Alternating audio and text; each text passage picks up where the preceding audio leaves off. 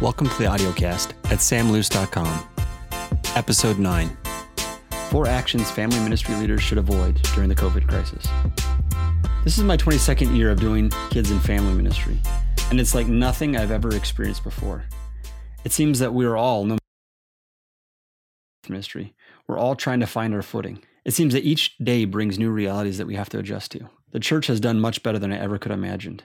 It's so exciting to see pastors and leaders innovate and create in ways that they never would have if it hadn't been for the COVID crisis. We're only a couple weeks into this, but there's some things that I believe that we need to avoid as ministry leaders in the middle of a crisis like we've never faced before.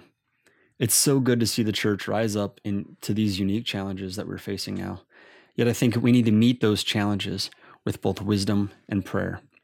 Here are a few suggestions I have about things that we are avoiding in our kids and youth ministries during this COVID crisis. Number one, don't talk about fear each week.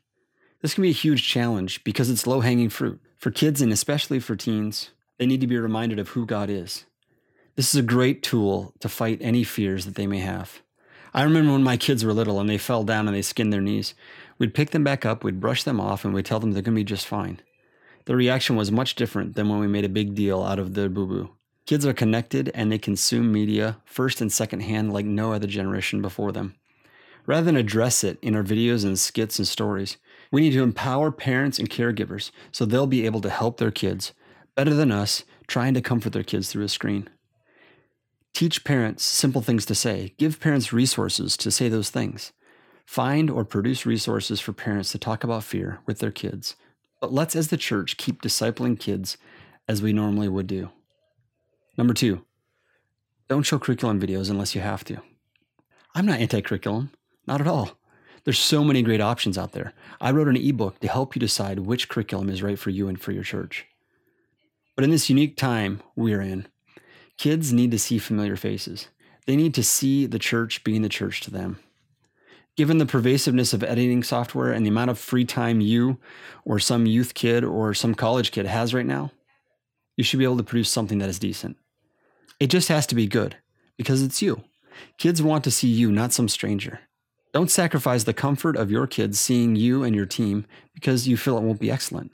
The American church has bought into the CEO lie that everything we do has to be Disney or it's not worth doing. Kids would trade excellence every day for human, personal, and normal. Kids don't remember the amazing vacation you took them on. What they do remember is the fort you built them out of cardboard. Excellence is a good goal, but it's a bad God. Number three, don't just disseminate content.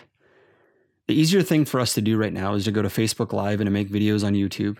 These platforms have their usefulness, to be sure.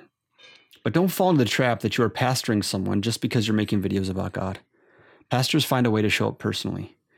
In the times that we are now living in, it may require some creativity. It may require some old school methods like making phone calls or sending texts or writing out cards.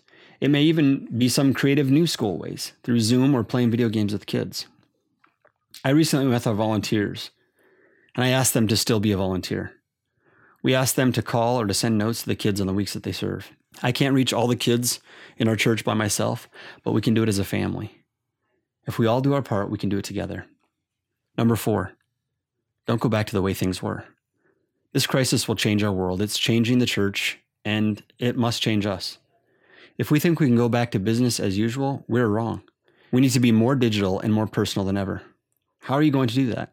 We need to start to create virtual ways to bring kids into our actual doors. We need to think of ways to leave our studios and to walk through kids' actual doors in their house and show up in person. If we don't change how we work, who we trust, or how we pray, we'll have wasted this crisis. We can't waste this crisis. The bad news is that we won't be back for several weeks. The good news is we have several weeks to figure out what the new normal of reaching kids and teens is going to look like. Let's work together to build the church. Let's push each other to be more like Christ.